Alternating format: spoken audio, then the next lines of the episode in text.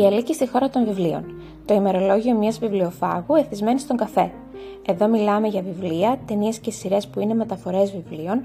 Ταξιδεύουμε μαζί σε λογοτεχνικούς προορισμούς σε όλο τον κόσμο. Μαθαίνουμε τα νέα του βιβλίου και άλλα πολλά σχετικά ή και άσχετα πολλές φορές με την αγαπημένη μας ασχολία, το διάβασμα.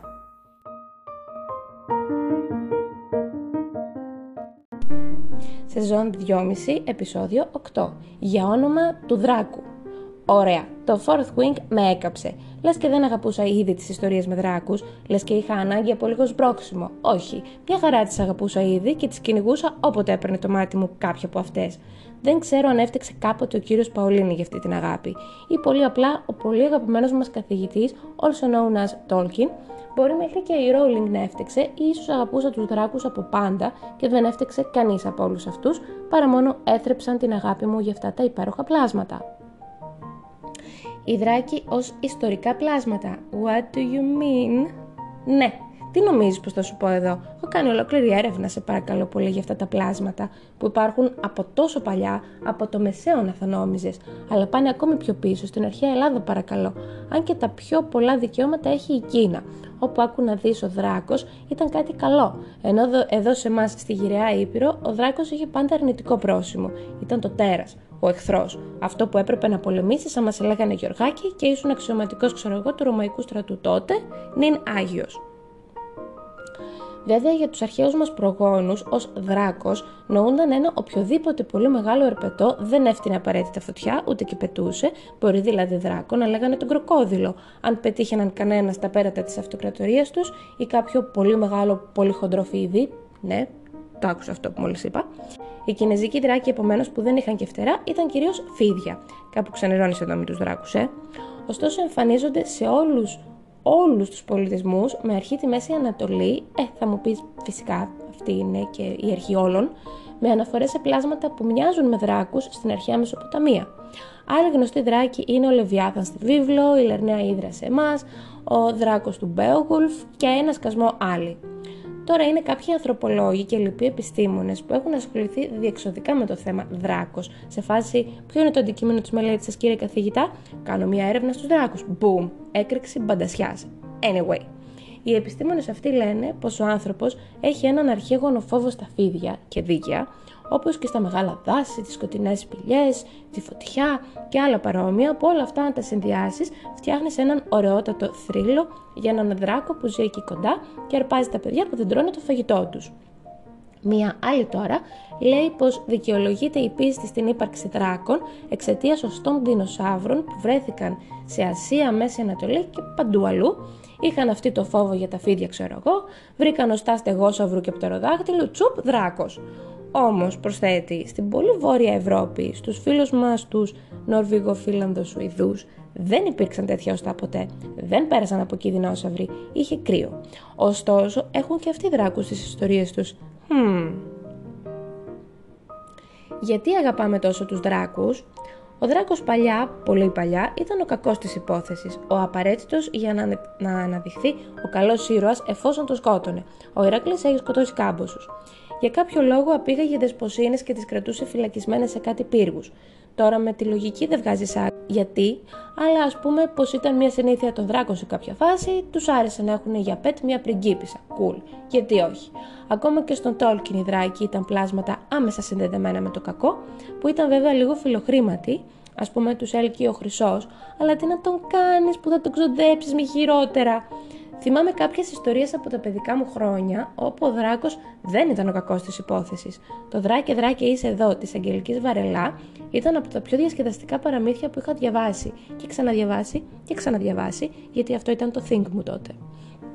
Επίσης, υπήρχε στη σειρά των εκδόσεων Στρατική «Ο μαγικός κόσμος του δάσους» του Τόνι Γουλφ, φανταστικό, υπέροχη σειρά για παιδιά, ένα βιβλίο το τελευταίο που λεγόταν «Η παράξενη χώρα», Μπορεί τότε να ξεκίνησε αυτή η αγάπη. Μάλλον τότε ξεκίνησε. Δεν τους είχα για κακούς, μια χαρά ζούσα στην κοιλάδα τους. Αλλά για να επιστρέψω στο λόγο που αγαπάμε πλέον τους δράκους, όχι μόνο ως ο κακός της υπόθεσης, αν και μου αρέσει άπειρα και απλά ως ο κακός της υπόθεσης, ο πραγματικός, αδίστακτος κακός που είναι σχεδόν αδύνατο να νικήσεις. Ήταν η σκέψη που μας έδωσε ο αγαπητός Παολίνης στα πρώτα του συγγραφικά βήματα, όταν μας μίλησε για τη δυνατότητα να έχεις έναν δικό σου δράκο και αυτός να σε έχει ως δικό του άνθρωπο και να είστε μαζί υπερτούμπανος ενδιασμός. Και ύστερα τον αγαπήσαμε τον δράκο ακόμη περισσότερο γιατί είναι πανέμορφος και ας προέρχεται από το φίδι πλιάχ. Είναι πολύ δυνατός, πετάει, είναι πάντα έξυπνος, εντυπωσιακός, φτύνει φωτιά κτλ. κτλ. Αν το ερευνήσουμε με τη βοήθεια κάποιου ψυχολόγου, ίσως πούμε πως αντιλαμβανόμαστε το πόσο ευάλωτοι και τρωτοί είμαστε ως όντα και νιώθουμε την ανάγκη ενός ισχυρού πλάσματος τόσο οπτικά όσο και σωματικά και υπερφυσικά συνήθως, στο οποίο μπορούμε να βασιστούμε για να σώσουμε το τομάρι μας. Ή μας αρέσει η καταστροφή γιατί τέτοιοι είμαστε και τέτοιοι ήμασταν πάντα. Εγώ ψυχολόγος δεν είμαι, φυσικά, ας μας πει κάποιος που ξέρει. Δράκη στη λογοτεχνία, γιατί εδώ είμαστε η χώρα των βιβλίων, ας μην το ξεχνάμε αυτό. Εδώ λοιπόν σου έχω μαζέψει λίγα βιβλία που βρήκαμε πολύ παρόντες τους δράκους, ως καλούς ή ως κακούς ή και τα δύο, για να γεμίσεις το κενό σε σχήμα δράκου στην ψυχή σου. Η τετραλογία Eragon του Christopher Paolini.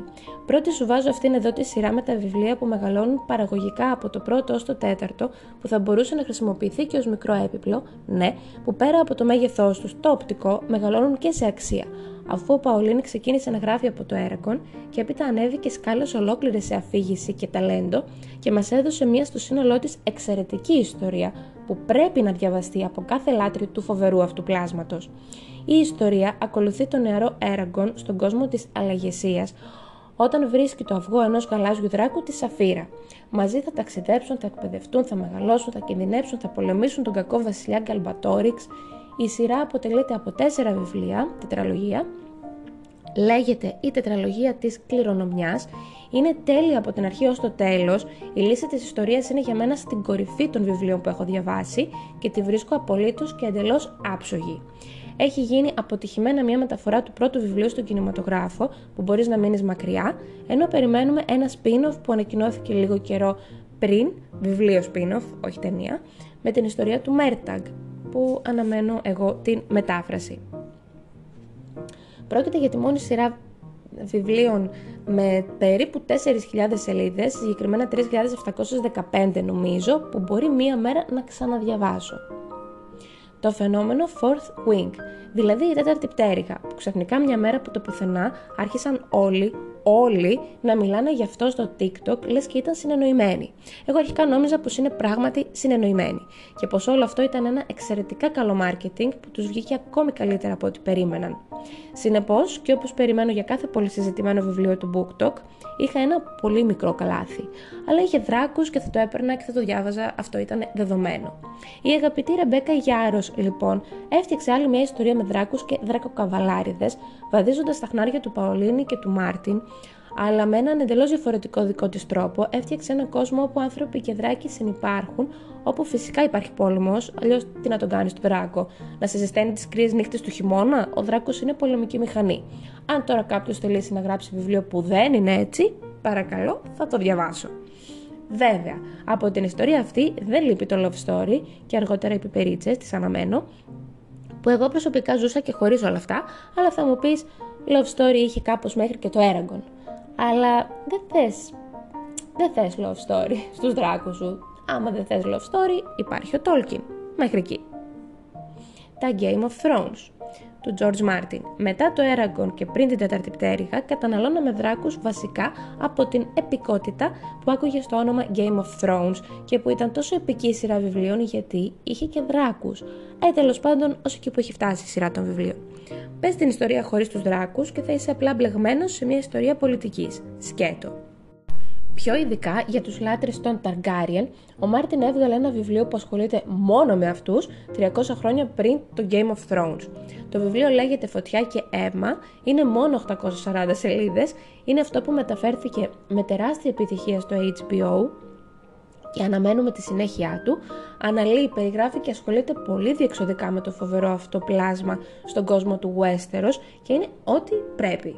Εγώ προσωπικά πριν τη σειρά δεν γνώριζα την ύπαρξη του βιβλίου και τώρα αισθάνομαι λίγο πως έχω μείνει πίσω, αν και ο Μάρτιν δεν είναι αγαπημένος συγγραφέας, ίσως το παραβλέψω για τους δράκους, ίσως πάλι μείνω μόνος στη σειρά γιατί και οκτακόσιες τόσες σελίδες δεν είναι και λίγες. Το Hobbit.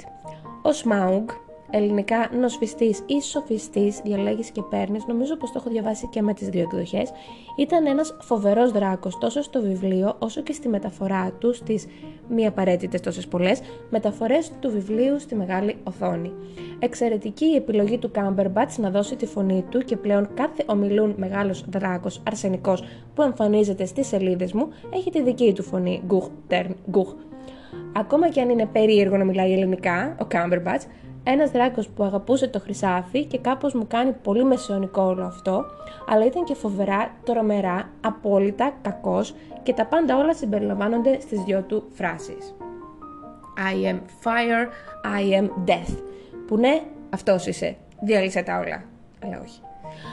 Αν είσαι μέσα για λίγο λιγότερο hyped βιβλία, αλλά αγαπάς τους δράκους και αν δεν θέλεις βρε παιδί μου να διαβάσεις ένα βιβλίο οκτακοσίων πλας σελίδων απλά και μόνο επειδή έχει μέσα δράκους, να τσεκάρεις τη μίνι ιστοριούλα του Tolkien, ο Γεωργός ο Γίλης από το Χαμ, που είναι μικρή, διαβάζεται στο πόδι, είναι στη μέση γη, αλλά χωρίς τις περιγραφές που θέλεις να αποφύγεις και έχει ένα δράκο πολύ τολκινικό.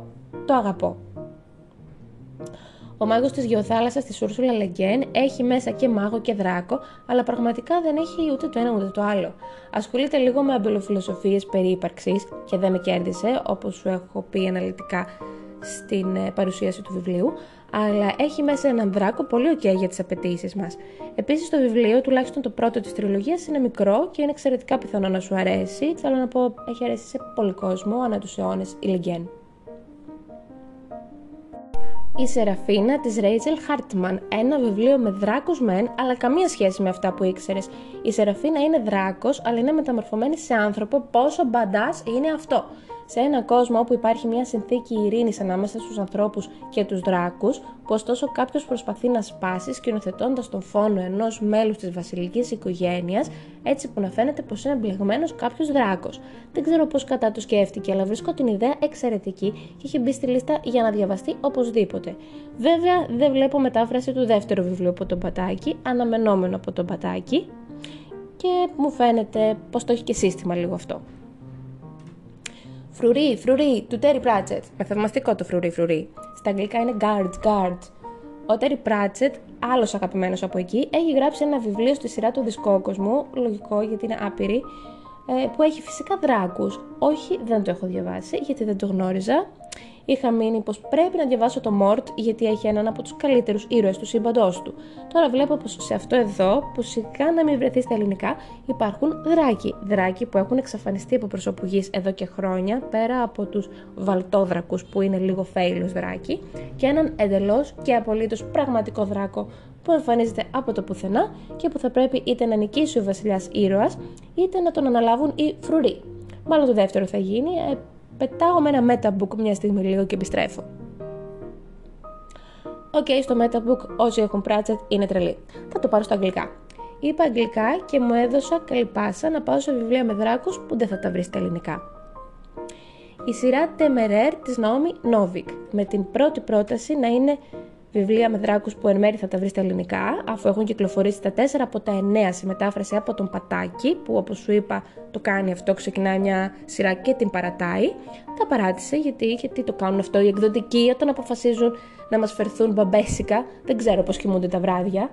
Η σειρά εκτελήσεται τα χρόνια που η Αγγλία είχε έχθρες με τη Γαλλία, που καθόλου δεν μου αρέσει, καθώς αγαπώ αμφότερους λαούς και θέλω να τα πηγαίνουν πάρα πολύ καλά μεταξύ τους, όμως σκέψου όλη αυτή την ιστορία, εμπλουτισμένη με δράκους, δράκοκαβαλάριδες και τα ρέστα. Temeraire λέγεται ο δράκος πρωταγωνιστής που, κρίνοντας από το ύφος της γραφής της Novik, είμαι σίγουρη πως θα αγαπήσω. Τουλάχιστον αυτά τα βιβλία είναι normal σε μέγεθος. Το Priory. Είναι ένα βιβλίο που δεν ξέρω κι εγώ από πότε το ξέρω, μου τράβηξε την προσοχή το μέγεθός του, οκτακόσιες σαράντα οκτώ σελίδες, αλλά και το εξώφυλλο που είναι έντονο κίτρινο και έχει και έναν δράκο. Το μόνο που με αποθεί ειλικρινά είναι πως λόγω μεγέθους και αγγλικών θα μου κόψει την ταχύτητα, αλλά και το ότι δεν αρέσει σε όλους ή που θα αρέσει full ή που θα απογοητεύσει. Η ιστορία έχει δράκο-καβαλάριδες, μάλιστα για να είμαι πιο σωστή δράκο-καβαλάρισες, έχει μαγείες, έχει πολλά καλά. Ίσως να διαβάσω την εποχή των οστών της Σαμάνθα Σάνον, της συγγραφέως, να δω πώς γράφει και αν μου αρέσει πριν πιάσω ένα τέτοιο τεράστιο βιβλίο στο πρωτότυπο. Έχει βγει και τώρα και ένα τύπο prequel, αν κατάλαβα καλά, που είναι επίσης τεραστίων διαστάσεων. Το Impossible Creatures της Catherine Randall. Αυτό το βιβλίο αγοράστηκε απλά επειδή μου άρεσε το εξώφυλλο, στο οποίο υπάρχει ένας μεγάλος κόκκινος δράκος και τόσες μέρες που το έχω δεν ξέρω καν για τι πράγμα μιλάει. Το κάνω αυτό με βιβλία με δράκους. Τώρα που το έψαξα, είδα πως είναι με ένα αγόρι και ένα κορίτσι που ανακαλύπτουν κάτι νησιά όπου ζουν μυθικά πλάσματα και κάποιοι τους κυνηγάνε. Θα ζήσουν περιπέτειες και θα ανακαλύψουν την αλήθεια και ναι, ήταν καλή επιλογή εδώ που τα λέμε. Και μόνο του βιβλίο σε νορμάλ μέγεθος και χωρίς συνέχειες. Καλό είναι να γίνεται και αυτό καμιά φορά, αλλά ποιος συγγραφέας θέλει να αποχωριστεί τους δράκους του? Εγώ σίγουρα δεν θα το ήθελα. Dealing with Dragons. Μπορεί να είναι παιδικό, μπορεί να είναι απλά cozy fantasy, πάντως πρόκειται για τέσσερα μικρά βιβλιαράκια με πρωταγωνίστρια μία πριγκίπισσα που πάει με τη θέλησή της να απαχθεί από δράκους γιατί βαριέται τη ζωή της και δεν θέλει να παντρευτεί αυτόν που της επιβάλλουν να παντρευτεί. Είναι ένα βιβλίο που πρέπει να το ψάξω, αλλά όλο το ξεχνάω. Δράκοι στην pop κουλτούρα ή οι δράκοι που αγαπήσαμε. Εμείς οι πιο μεγάλοι είχαμε μερικούς δράκους στη ζωή μας που συνετέλεσαν στη σημερινή αγάπη μας για αυτούς. Όπως ήταν ο πρωταγωνιστής δράκος στην ταινία «Η καρδιά του δράκου», μία ταινία του χίλια εννιακόσια ενενήντα έξι όπου ο Σον Κόνερι έδωσε τη φωνή του στον δράκο και πραγματικά μπορεί να έχει άθλιο εφέ αφού είναι το ενενήντα έξι, αλλά η ταινία είναι ένα αριστούργημα. Στη σειρά Μέρλιν του μπι μπι σι υπήρχε επίσης ένας δράκος που συμβούλευε τον νεαρό μάγο με τη φωνή του κυρίου Όλιβάντερ Τζον Χαρτ, ενώ όλοι αγαπούσαμε τον Μούσου, τον μικρό κόκκινο δράκο στη Μουλάν, αλλά και το σύνολο των υπέροχων φανταστικών δράκων στις ταινίες How to Train Your Dragon. Δεν έχω καν αναφερθεί στους δράκους του Χάρι Πότερ, που εκτός από εκείνους που ίσως θυμάσαι πιο έντονα από το κύπελο της φωτιάς ή από την απόδραση από την τράπεζα Gringotts, να σου θυμίσω και έναν baby δράκο στο πρώτο βιβλίο ονόματι Νόρπερτ, που όπως και το πρώτο βιβλίο της σειράς, έτσι και αυτό ήταν μικρούλης και μωράκι και αθώο και κούτσι κούτσι. Συμπερασματικά θα πω πως αγαπάω, αγαπάς, αγαπάμε τους δράκους γιατί έχουμε μεγαλώσει με μπόλικους από αυτούς στα βιβλία, τα παιδικά, τις σειρές και τις ταινίες μας. Είτε ήταν καλή είτε όχι, πάντα ήταν σημαντική, η πιο σημαντική ως παρουσίες και επιβλητική. Δεν ξέρω αν έχουμε κάποια φυσική ροπή προς την καταστροφή. Ελπίζω πως απλά μας ελκύει η δύναμη και το γεγονός ότι πετάνε. Εσύ γιατί αγαπάς τους δράκους και ποια ιστορία με δράκους μου προτείνεις να διαβάσω αμέσως τώρα? Σε ευχαριστώ που μ' άκουσες.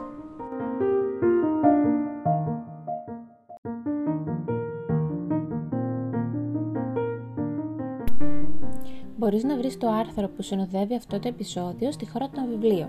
Αν σου άρεσε, βαθμολόγησε την εκπομπή στην πλατφόρμα που την ακούς, μοιράσου το με τους φίλους σου, πάτησε εγγραφή για να βλέπεις άμεσα τα νέα που ανεβαίνουν.